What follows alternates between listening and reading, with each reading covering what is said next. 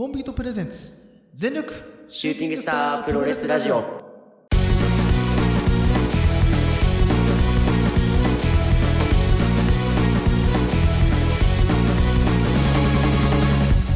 全力シューティングスタープロレスラジオ。このラジオはポートのポートによるポートのためのプロレスラジオです。全身全霊魂込めた月下大大統領の時間無制限一本勝負お付き合いください。この番組はコンビ東京さんでお送りいたします。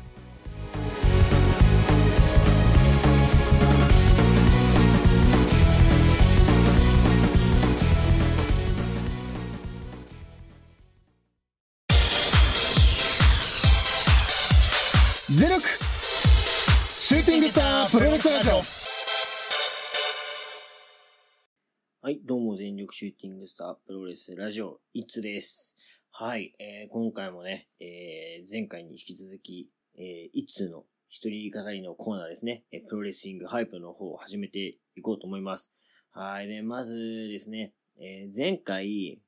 2回かなにわたってレッスルマニアについてね、えーこのプロレスリングハイプで語らせていただいたんですけども、まず一つね、皆様に、えー、謝らなきゃいけないことがございます。はい。それ何かと言いますとね、えー、私、いつ、えー、嘘ついてましたね。はい。嘘つきました。はい。何の嘘かというとね、えー、っと、レスルマニア Day1、Day2 で、えー、別々で収録結果したんですよ。っていうのも、えー、Day1 の時に、えー、連続でね、撮ったんだけども、Day2 の方の、なんだ、録音音源がね、ダメになってしまって、で、えー、テイク2、2回目の収録ですって言ったんですけど、あれは嘘です。はい。あれは嘘でしたね。実際あれテイク6とか7とかなんですよ。はい。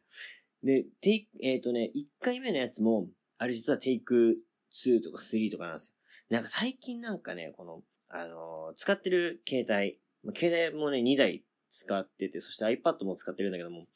もう全部なんかね、録音系が全部ダメで。で、これ一応、なん、新しい、なんていうのかな、録音アプリというか、録音の、そのあれを使ってやってるんだけども、これもうまくいくかどうかわかんなくて、ちょっと内心ドキドキしますね。はい。で、で、なんでそれを謝んなきゃいけないかっていうと、えー、Day1、Day2 で、もう別々でしかも何回も喋りすぎてて、どれを、どの話で、あ、どこでどの話をしてるかが、もうごちゃごちゃになってて、同じ話してんすよね。困ったことに。まあ、何を喋ったかというと、あの、あれだ。えっと、スヌープドッグがね、あの、モネが勝ったら連れてくるって話をして、そして、えー、スヌープが日本来たらどうなのかなっていうね、えー、比較対象として、えー、トラビス・スコットに日本来てたんで、その時の話したんですけど、まあ、あれがね、同じ感じで話してて、怖かったっすね。うん。なんかもう喋りすぎててね、もう、なんだろう。ほぼほぼ内容を覚えちゃってるから、そのまま喋ってましたね。だから、一音くらいっていうくらい、あの、同じこと喋ってましたね。で確かあそこ、最後余談で喋ろうと思ってたのが、ラッパー違いで、あれ、スヌープとトラビスの話じゃなくて、レッスルマニアのさ、ウーソーズか誰かの試合の時に、リルージバートっていうラッパーが登場したんですよ。うん。あれ、この話してるっけ？どっかでね。確かしてないと思うんだけど、もう何回も取り付けて、それすらも忘れてる。うん。テイク何回の時はこのリルージバートの話もしてて、確かしてないと思うんだけど、えー、リルージバートが急にパーって出てきて、アメリカでは超大脇だったのね。なんだけども結構ツイッターとか見てたら、なんだこのラッパーはみたいな。知らねえぞみたいな感じで、結構リルージの認知度が低いことにびっくりして。てか、まあ、プロレス、うん、プロレス好きな人の中で認知が低いだけなのか、多分シンプルに認知が低いのかわかんないんだけども、まあおそらく日本のね、えー音楽聴いてる音楽好きとかの人は結構そういうヒップホップだったり海外の事情とかは知らないんだろうなと思って、リルージバードのね、説明をしたんですよ。で、それをね、余談で話したんだけども、そこがすっぽり抜けてましたね、前回ね。いや、話したっけな。もう何回も収録してるちょっと覚えてないんだけども。まあ、リュウジバードってどんな人かっていうとね、まあ、一言で言えば、あの、26億円のね、ピンクダイヤモンドを、あの、デコに特殊な手術してね、埋め込んだんですよ。なんだけども、すごいグラグラしてて、簡単に取れちゃうと。で、ライブの時に、ポロッとそれがね、客のところ行っちゃって、26億円奪われそうになるってね。いや、そんな手術する前から分かっとったやろ、みたいなね。うん、26億円なんてデコにぶら下げてたら、いつか取られるだろうっていう。で、それが怖くてね、あの、今、あの、ピアスのキャッチみたいなのをね、デコにつけてるっていうね。ちょっとなんか、思わなきゃなね、ラッパーなんだけども、すごいね、えー、世界的には、えー、ヒット連発してる、うん、ね、ラッパーだし、ファッション面でもすごいね、注目されてる。なんか、すごい変わった奇抜なね、えー、方なんですよね。で、リル・ウジバード。で、リルっていうのがリトルっていう、うん、意味の、まあ、省略形というか、スラングなんだけど、あの、ウージーバード。ウージーって、わかります？あの、銃ね、機関銃。ちっちゃい機関銃。だからその、そのちっちゃい機関銃よりもちっちゃい、みたいなことを リル・ウージーバード。で、あの、そのなんかね、MC ネームが付けられた理由も、あの、すげえちっちゃくて、あの、おしゃべりなんだって。で、おしゃべりで早口だから、お前まるでウージーみてえだな、みたいな。あの、機関銃みてえだな、みたいな感じ言われて、リル・ウージーバードって言われたんですよね。で俺もね、結構ね、あの、身長ちっちゃくてね、こう、早口でおしゃべりだからね、結構近いようなこと言われてて、リルウージーとはね、結構ね、近いね、こう、シンパシーを感じるんだけども、絶対26億円なんて持ってても、ダイヤモンドデコに埋めてえなんて思わないと思うけどね。こんなんすぐわかるやろっていう。で、あともう一つね、リルージのね、うん、エピソードがあるんだけども、リルージね、アニメが大好き。そして、車が大好きと。まあ、お金持ちだったらね、みんな車好きっすよね。で、高級車全部がいた車っていうね。うん。ランボルギーニに女の子の、あの、美少女的なね、女の子の、あれが入ったりとかして、ちょっと痛いセンスをしてるのがリルージバードなんだけど、まあそんなね、リルージ、まあ曲もね、いい曲いっぱい出してるんでね、ぜひそれも合わせて聴いてほしいなっていうのを、前回話すつもりで、えー、トラビスとスヌープの話、全く同じ話をしてましたね。いや、だからなんか、俺、連続で聞いた人はさ、びっくりするよね。お、な、あれ？これ喋ってたよな？みたいな。戻ってる？みたいな。そんな感じにね、えー、感覚になっちゃいそうなね。うん。パラレルワールド行っちゃったんじゃないかなんてね、えー、思わせるようなね、ラジオをね、えー、放送してしまってね、えー、大変、えー、すまないなというふうに思っておりますけども、はい。もしかしたらこの龍二の話も撮ってあったりしてね、うん。まだあの、これ収録してる時にはまだアップされてないのでわかんないんですけど、確か。で、そのね、収録したやつも送った後ね、聞けなくなっちゃったりして全然確認取れなくて、で今長さんがね、多分、えー、編集して、アップに向けて準備してくれてると思うので、アップした後ね、うん、話、もしかしたら被ってるかもしんないっていう 感じで撮ってます。はい。まあ、今回ちょっとこの新しいアプリもね、どうかちょっとわかんないですけども、頑張ってね、話していこうと思います。で、最近このね、あの、一人語り多いんじゃねえかっていう感じなんですけども、最近長さんともね、そそんなコマで会ってなくて、えー、結構、うん、個人的にね、まあ、プロレス見に行ったりだとか、えー、行動してること、まあ、行動つかね、うん、っていうことが多かったので、ちょっと、どうしてもね、こう、一人で語る機会が多くなっていますという現状ですね。まあなかなかね、お互い忙しくて時間が合わないっていうのもあるし、個人的にね、やっぱね、この、うん、仕事上、年度末、年度始め、うん、年の瀬はね、すごい忙しくてね、なかなかね、こう、できないんですよね。今もこれ、すごい時間の合間をね、縫って、えー、収録してるんですけども。まあ、っていうのも、えー、この前ね、えー、個人的にすごい好きなロックバンド、ワンオクロックのえライブを見に行きましてですね。まあ、よかったわけですよ。で、ベレ、ベルーナドーム？うん。あ、もともと西武ドームね。で、えー、ライブ開催してたんだけども、西武ドームの思い出といえばね、えー、G1 クライマックス決勝、あの、中村晋介対、えー、岡田和親の大会がね、行われた場所で、すごいなんかね、偏僻な場所にあるでしょうあの、なんだっけ、所沢とかあっちの方にあるドームで、で、すごいなんかあの、ドームって言うんだけども、なんかでっかいテントみたいな形をしててね。まあ野球ファンとかの方だったらね、すごい、ああ、わかるわかるってもう何回も言ってると思うからわかると思うんですけども。で、それがね、あのー、当時夏に G1 やってた時期で、夏のベルナドーム、あ旧、あの、西武ドームね。で、やった、時すごい暑くて、もうなんかめちゃくちゃ暑いイメージで行ったんだけども、あれは山の方なのかな？なんか湖があるかなんかの関係でさ、すごいその日寒くてびっくりしましたね。だから、思い出の補正って強いなっていう話なんだけども、やっぱその G1 のね、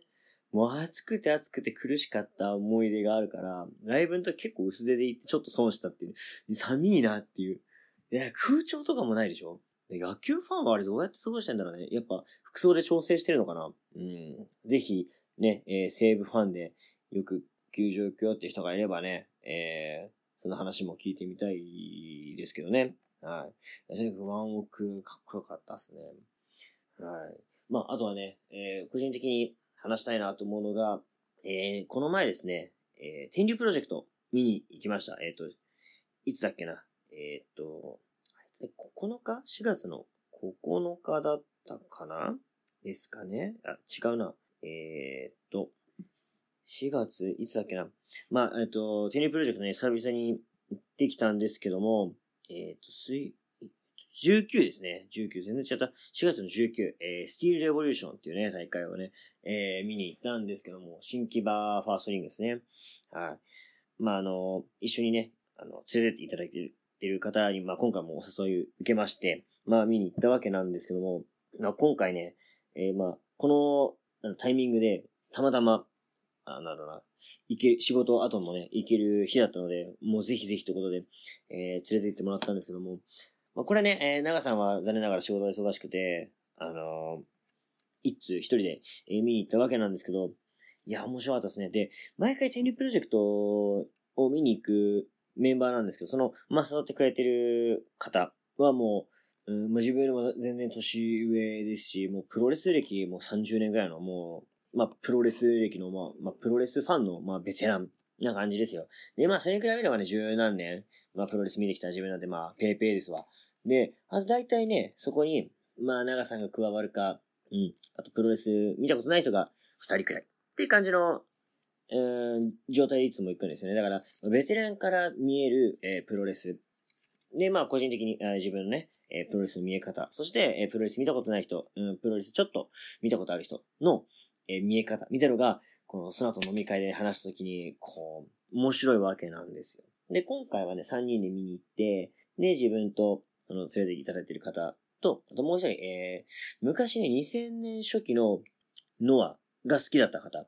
三沢大ファンで、まあ、三沢さん亡くなっちゃってから全然プロレスから離れてるんですけど、みたいな人だったんですけど、で、まあ、どの試合が良かった？みたいな話をしていて、で、この、えーこの日第、うん、5試合あったんだよね。まあ、ちょっと紹介しておこうかね。はい。えー、で、で、あ、まあ、そう、その、えー、面白かったっていう試合が、その、し唯一のこの大会のね、シングルマッチだったんだけども、佐藤光対、えー、進む優也ですね。はい。この試合確かに面白くて、えっ、とね、20分一本勝負で、時間切れ引き分けだったんですよね。うん。で、まあ、進むっていうと、どっちかっていうとなんか、うん、軽快な、なんだろうな、うん、フットワーク、テクニックみたいな感じの印象が、まああって、っていうのも、ノアのジュニアで、ね、えー参戦した時とかは、そういう、なんだろうな、ファイトスタイルで試合したと思うんですよ。だから多分そういうイメージだったと思うんだけども、今回佐藤光と相手で結構グラップ中心の、グラップリング中心の、うん、展開で、そういなんかね、息を飲む攻防が面白かったです。まあ、確かにそうなんですよね、本当なんだろう、こう、歓声を出して、わーって感じじゃなくて、こう、じっくりね、こう、手を取り合う音とか、足のする、キュッキュッっていう、シュッシュッって音が聞こえたりとか、で結構進む選手のイメージがさ、やっぱフリーダムスだったりとか、えー、ノアに上がってる時の、ああいう感じで、まあ、グラップといえば、あの、クロスフェイスっていうイメージだったんだけども、クロスフェイスにつなげるまでの、えー、そういう、なんだろうな、セオリー的な、その、なんだろうな、えー手を取る、足を取る、みたいな、レスリングの攻防は今回続いてて。佐藤光はすごいイメージつくじゃないですか、そういうね、ところもあるし、うん、蹴りとか、打撃で、えー腕、足を攻める、みたいな。そこに付き合うスムー選手というのが結構自分の中では、こう、新鮮で。なおかつ、こうすごい噛み合ってて、一瞬で20分が終わったんですよね。ああ、もう20分経って時間が引き分けかっていう。で、なんか、そうやって思わせるくらい、こう、引き込まれたんだなっていう、うん、試合でしたね。これ面白かったですね。まあ、あとは、まあ、第一試合で、えー、ケン、ケンゴーか、ケンゴーかな？って選手。うん、一応、この、天竜プロジェクトの、まあ、リーダー的な、うん、引っ張ってる選手なんだけども、5ヶ月ぶりの、え、5ヶ月ぶりって言ったかな？の復帰戦。まあ、怪我からのね、復帰で、今までは、うんと、試合始まる前に、こう、盛り上げ役みたいな、アナウンスを毎回したんだよね。で、今回復帰戦で、え第1試合だったんだけども、第1試合でね、あの、河野とガイナがね、ぶつかり合うんですよ。そしてこのね、あの、天竜プロジェクトを見てきて、ちょっとなんか、こう応援してきてる、ニキタクロ。もうこの試合出てると。だからその辺のなんかね、えー、大物同士のぶつかり合い、プラス、剣王のね、えー、復帰戦、そしてちょっと個人的に最近気になってきてるニキタクロのね、この見どころだらけの第一試合で、もうまさに天竜プロジェクトのね、イントロデュースしてくれるような試合で、個人的にはすごい良かったですね。あとなんだろうな、あの、橋場王子。あのー、橋場王子だよね、あの、ツイッターでちょっとなんかあの、うん、なんだろうな、まあ、ヤジ飛ばすのちょっと、みたいなツイートでちょっと、ね、あの、まあ、炎上そまでも言わないけども、うん、プチ、バズりでもないな。なんだろうな。まあ、ちょっと注目を浴びた選手でね、その直後にこの大会で、なんかね、まあ、コロナ明けで、なんだろうな。あなんつうの、あ、この選手じゃないか。まあいや、この性格話題が出たんであれなんだけど、コロナ明けでさ、やっぱりヤジを飛ばせる、うん、状態になったじゃないですか。声を出せるようになってね。うん。で、やっぱでもそれをね、言うのも楽しいんですよ。やっぱね、応援するって、声援があると楽しいんだけども、たまにちょっとなんかさ、うん、受け狙いって言ったらだけど、失礼かもしんないけど、ちょっとなんか、出しゃばった掛け声するやついるじゃないですか。うん。で気持ちわかるんだけど、まあ、選手が言っちゃうのね。で、それに対してエル・リンダマンがさ、あの、それを、なんか、そういう人も楽しませるのがプロの仕事だろうみたいな感じを、ちょっと言って、っていうのがあったんだよね。うん、まあなんか、ファンとしてはすごいわかるけどね。まあ、レスラーが言っちゃうなっていう、まあ、わかるんだけどね。だって俺絶対レスラーだったら言うもんね、その場で。だってめえってなんか、もうそんな関係ないこと言うなよとかさ、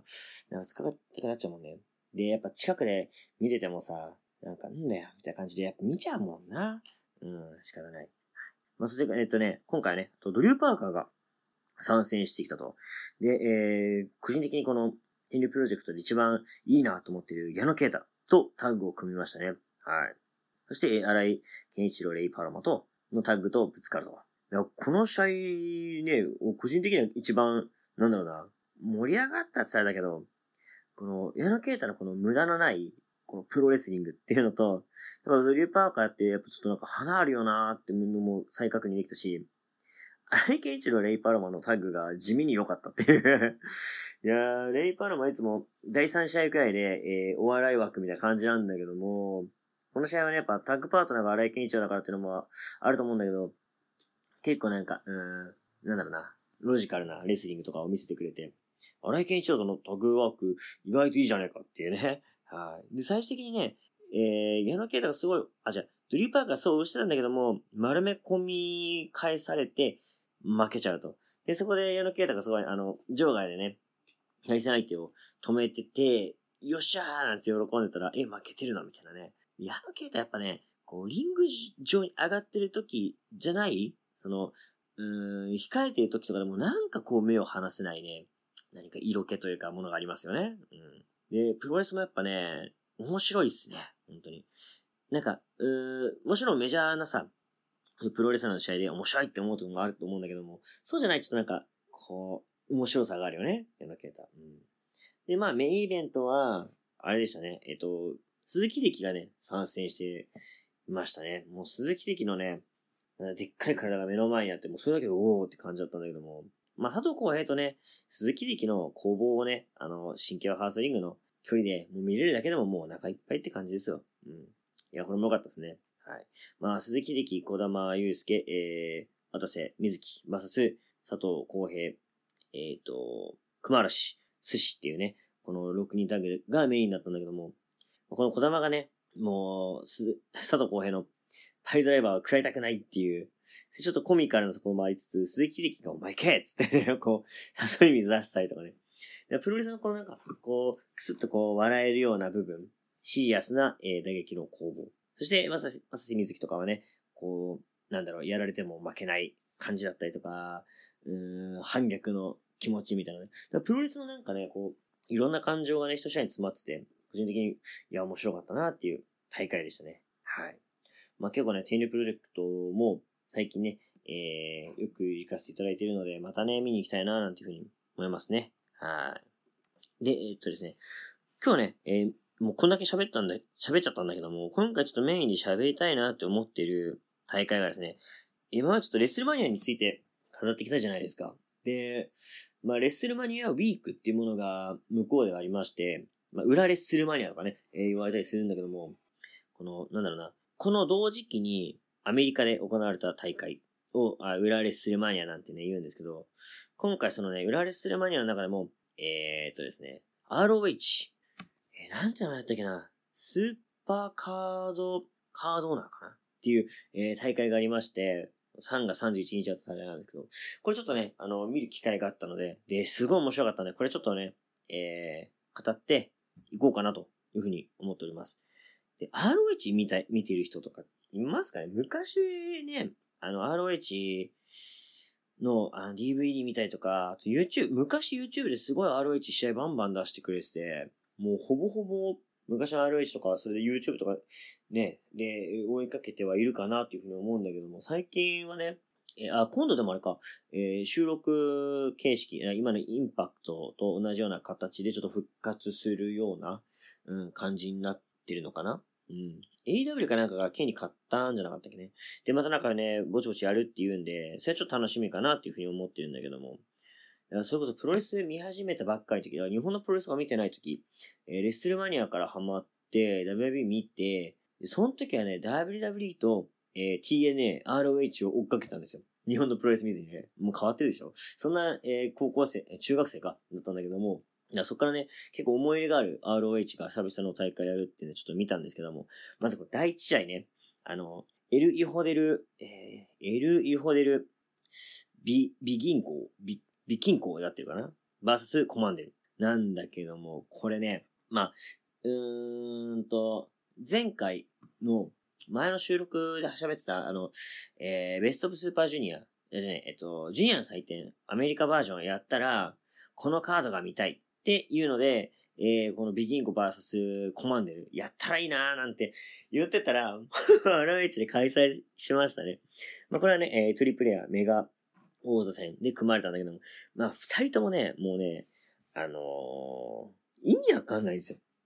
あの、コマンデルもね、あのロープあたり、あの、綱あたりして、対角線の相手に飛んだりとか。まず意味わかんないじゃん。ロープの上歩けんのは、相手の腕を決めてる時だけっていう、うーん、ものだと思ってたんですよ。勝手にね。場外にいる相手に向かって、ロープ上で助走つけるやつなんて初めて見ましたね。意味わかんねえなっていう。最近コマンデルの試合、あの、えー、誰だっけ ?GCW かなんかでも見たんだけども、動きがとにかく意味わかんないですね。はい。もうぜひぜひ、あの、追っかけて見てほしいですね。で、コマンディルはね、えー、この前、あの、グレートにもね、参戦したっていうんで、いや、生で見れた人は最高だったじゃないですかはい。そして、えー、個人的に一番推してる選手、推してるというか、今、気になってる選手がこのビギンゴで、なんだけども、えっ、ー、とね、何の大会でこのベル取ったんだっけなちょっと忘れちゃったんだけども、結構なんかトリプル A の中でも注目されてたんだけども、うん、チャンピオンとかベルトに恵まれてなかったた選手で、ね、今回ね、ベルトを取って、そっからね、AEW で、ケニーとかとね、戦ったりしてて、すごい最近注目されてる選手なんだけども、この選手がね、一番の、えー、なんだろうな、象徴するムーブといえば、えー、ロープをね、えっと、あ、違う、場外に、えー、テーブルを引いて、そこに選手を乗せて、えー、リング上から、えー、630戦闘をするっていう技っすね。まずそれだけでも意味わかんないんだけども、もう、それがね、まあよくフィーチャーされるんだけども、このビギンゴさんがね、一番ね、よくわかんねえなと思うのがね、途中終盤のレスリングで出るあの、アームドラッグ系とか、えー、なんだ、フランケン系の、ああいう、ホイップする技のまでの動き、これ人間ではできるんかっていう動きばっかするんですよ。なんかそれが最高でしたね。で、そんな二人のバトルですよ。もう見どころしかなかったっていうね。いやー、ほんと、まさにカオスでしたね。でまあ、なんだろうな、その、技術力っていうのかな？お互いその空中戦の精度のぶつかり合いみたいな。う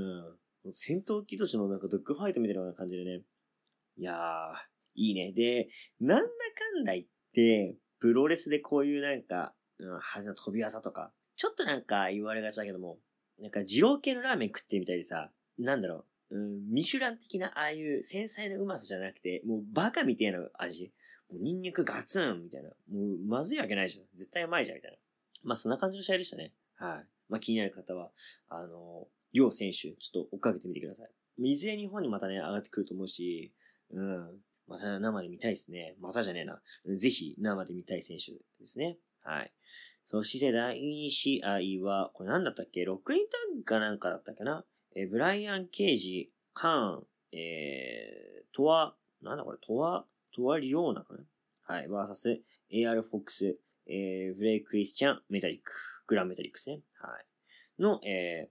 ー、ROH 世界6人タグ選手権でしたね。はい。うんとね、AR フォックス、ブレイク・クリスチャン、そしてグランメタリック。まあ、この辺はね、あのーなんだろう、うん、ハイフライヤー系。で、ケイジ、カーン、リオーナはパワー系っていう感じの、パワー対ハイフライヤーみたいな感じの、まあ、えー試合構図でしたね。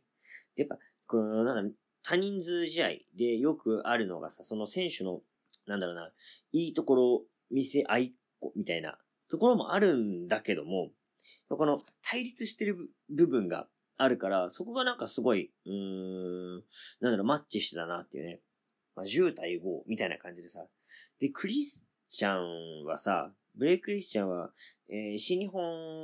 の、なんだっけ、ストロングか、にも出てたりしてて、なんだろうな、こう、知ってる人も多いかなと思うので、まあそういう人たちにも、こう、なんだろうな、面白さが伝わるような大会、あ試合なんじゃないかなというね。で、メタリックもね、やっぱ WB から帰ってきて、こうやってね、えー、アメリカのインディーだったり上がってるんで、また新日本に来てほしいね。うん。ぜひぜひ。はい。応援マスクね。応援マスクじゃない？なんだっけあれ？拳マスクかな？かなんかでね、グランメタリック持ってるんだね。グランメタリック、ま、名前なんだっけ前ね。うん。まあね、持ってるんでね、ちょっとね。まあ、日本来てくれたら応援したいなってね。あと、AR フォックスね。AR フォックスもね、まあ、昔からやってるんだけども、なんかね、独創的なハイフライヤーだよね。うん。あんなにいろんな入り方のカッター技持ってる選手も少ないだろうし。AR フォックス知らない人はね、ぜひ見てほしいですね。うん。で、なんだかんだ言って俺ハイフライヤー好きなんじゃねえかっていうね。もう今までこのハイフライヤー絶賛のコメントしかしてないんだけども。まあ好きっすね。はい。では続いて、えー、アテナ VS 坂崎優香。これアテナってあれだよね。モザベアビーの選手だよね。うん。が坂崎優香と当たるっていうね。まあこのね、でっかい、うん、このごつい系の黒人女子 VS 坂崎優香ですよ。坂崎優香なんてね、えー、パッと見はさ、ちょっと細めの日本人な感じでさ、で、入場曲とかもちょっとオタクっぽい感じの魔法少女なね、えー、入場曲。全然対照的なんだけども、試合始まると、なんか坂崎優香の方がでかく見える。なんだろう、こう、強く見えるっていうね。あれが不思議だよね。まあ、それが坂崎優香の魅力だと、俺は思うんだけども、なんかすごいなんかね、これも面白かったですね。ROH 女子の選手権だと思うのは、試合結果的にはね、えー、残念ながら負けてしまったんだけども、この、アテナの荒々しい、この強いチャンピオン、みたいなところをね、この強さで、こう、食ってかかるような坂崎優香が、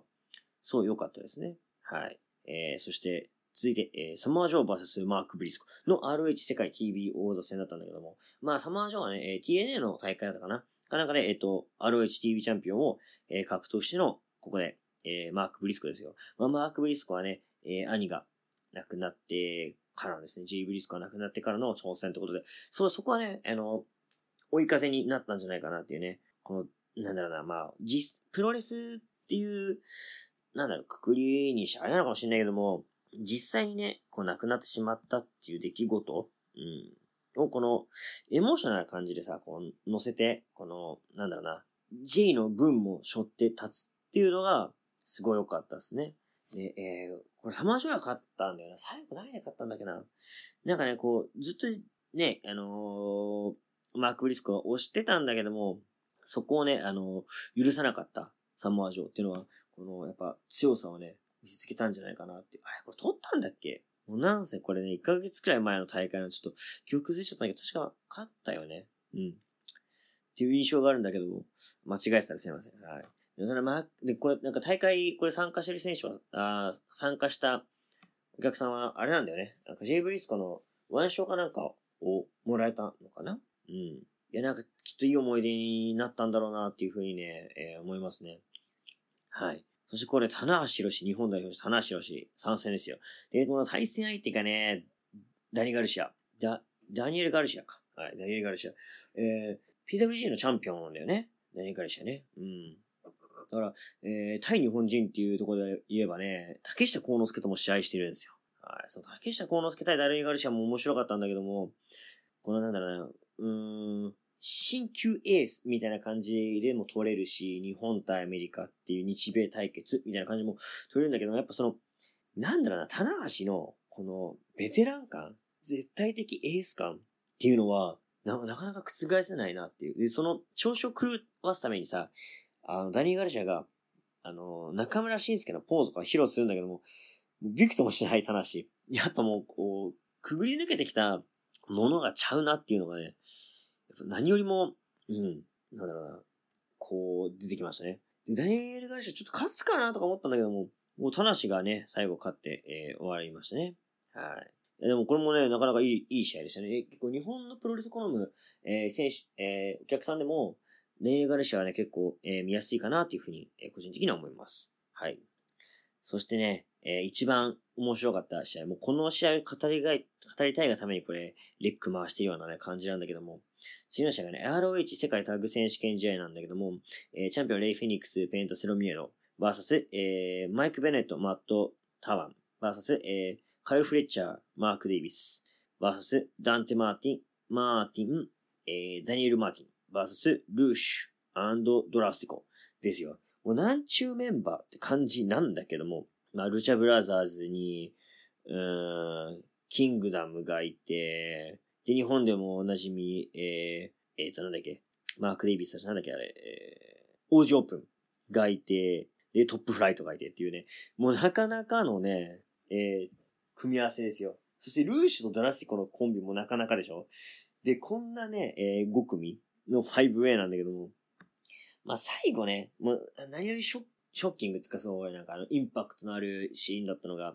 えー、ラダー上の攻防で、あ、まあ、これラダーマッチなんだけども、ラダー上で、えー、ペンタが、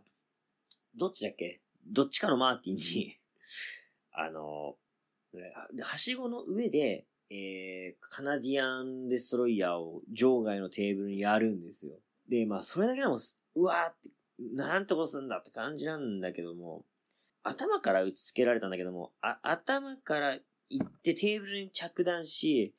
床にね、足がついて、そのまま体重が乗っちゃって、足がね、あの、すねの骨がぼっきり折れちゃうっていう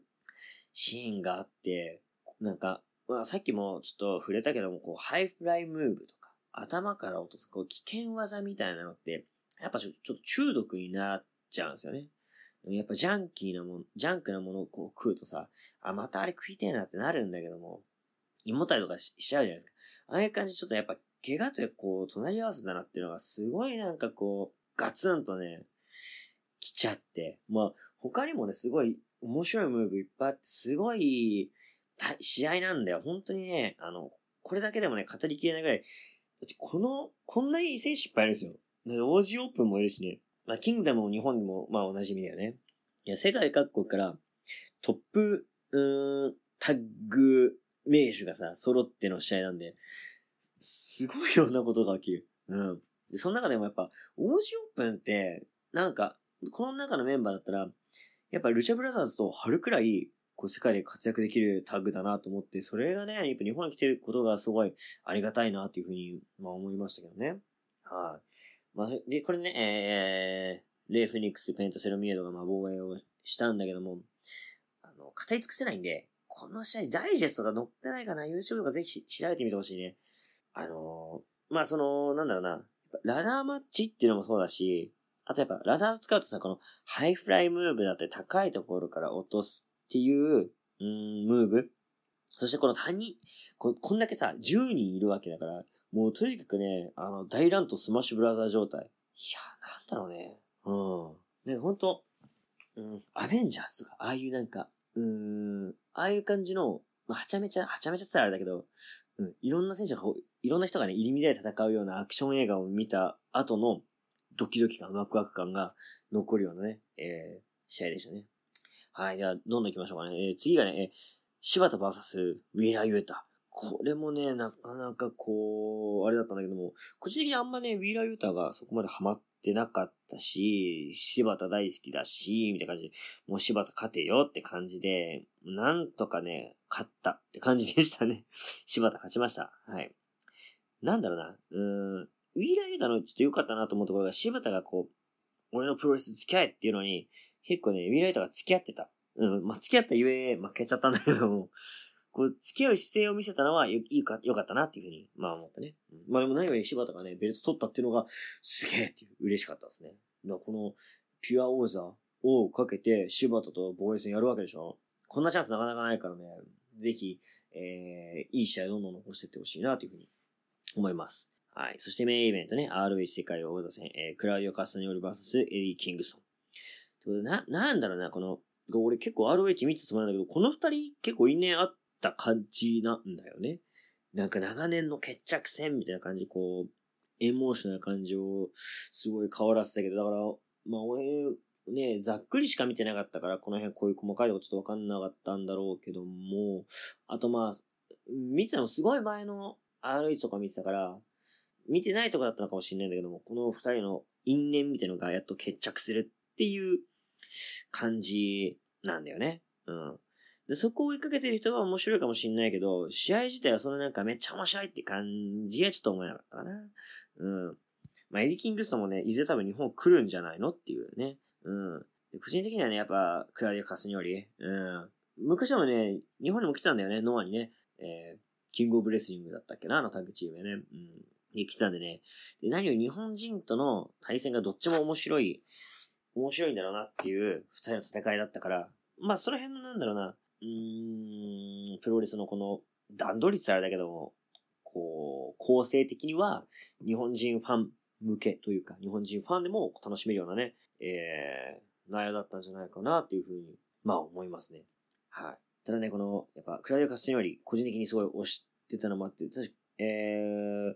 丸め込みで勝ったんだよね。だから、完全決着って感じじゃないけど、まあ一応決着ついたっていうね。はい。感じで終わったんですけども。まあ、うん。やっぱこれ、何回も繰り返し見たいなっていう大会だったんで、記憶もちょっと薄れてかかってるんでね、またこれ収録終わってしばらくだったらもう一回見ようかなっていうふうにも思います。で、まあこれで、えっ、と、ROH をまた、えー収録始めるっていうんでね、それも、もうかけて、どこで見れるんだろうな。うん。まあ見ていきたいですね。そして AW もね、あの、J がね、参戦したりとまた面白くなりそうなので、アメプロもね、目が離せないですね。はい。まあ、あとね、えー、えっと、レビューはしてないけども、個人的に、えー見た大会では、あと、スターダムね、えーこの前の横浜大会、えっと、いつだったっけ？に、い、いと、えー、いつだったっけな、スターダム、えー、この前日曜日なんで、23だったっけな？あ、日曜日だったっけ？にね、あの、スターダムの大会あったじゃないですか。あれもね、えー、ちょっと個人的に見たので、あれの感想とかもね、話していけたらなってまた思うんです。ですけど、まあまあ、アメプロとかそういう、うん、女子プロとか、まあ二人であまり喋らないような、個人的に、あの、一通が好きなプロレスっていうのをね、ここで、えー語っていきたいなっていうふうに思っているので、はい。また、もしかしたらね、この、うん、プロレスリングハイプのコーナー、頻度高めになってしまうかもしれないんですけども、まあ、プロレス好きだよっていうね、人はね、ぜひぜひ、あのこちらもね、聞いていただけたらなというふうに思います。ただやっぱね、ラジオ撮ってて、二人でこう、話すのがね、楽しいんでね、もっとね、回数増やせるように、えーそちらもね、えー努力していきますので、まあ、これからもね、聞いていただけたらなというふうに思います。はい。というわけでね、今回長々とまた一人で喋ってしまいましたけども、えープロレスリングハイプ、ここで以上にとさせていただきます。はい。えーお相手は、いつでした？えー次回もですね、お楽しみにしていただけたらなというふうに思います。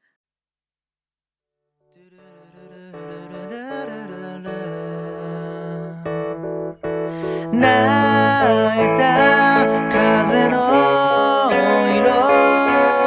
吹き抜けてゆくうちに。長い雨が止み会えない